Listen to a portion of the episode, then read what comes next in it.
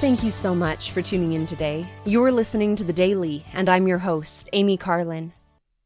I follow several restaurants on the social media platforms that I have accounts on, and I've noticed a trend online. Most of the places I like have a lot of high reviews and lots of followers who comment about how they love the food and always have great experiences.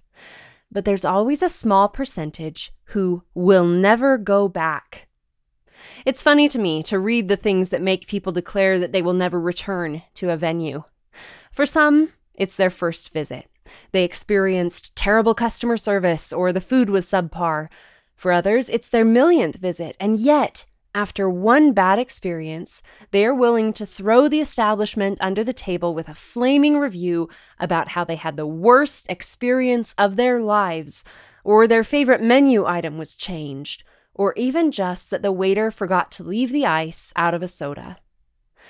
When I've had countless positive visits somewhere, then encounter a negative experience, I find it more productive to give them the benefit of the doubt.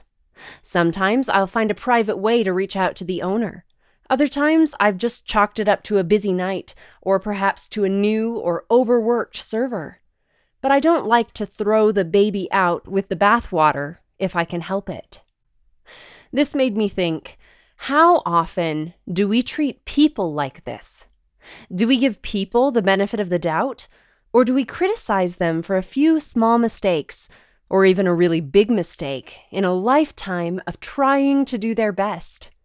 When someone first slips up, do we try to help them work through the problem and maybe make it up to us?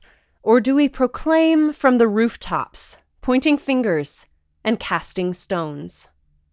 How often do we treat the Church of Jesus Christ of Latter day Saints like this? What about its leaders? Do we hear the latest breaking news and assume the worst? Or do we wait to learn more, doing what we can? The expectation of perfection from others is a negative way to view the world, especially when we ourselves wouldn't want to be judged only for our shortcomings and brief mistakes. Let's give others the benefit of the doubt, especially when we can see by the rest of their actions that they are striving each day to be a little better. As Elder Jeffrey R. Holland so wisely put it, think the best of each other, especially of those you say you love. Assume the good and doubt the bad. Thank you again for listening today. The Daily is brought to you by The Church of Jesus Christ of Latter day Saints.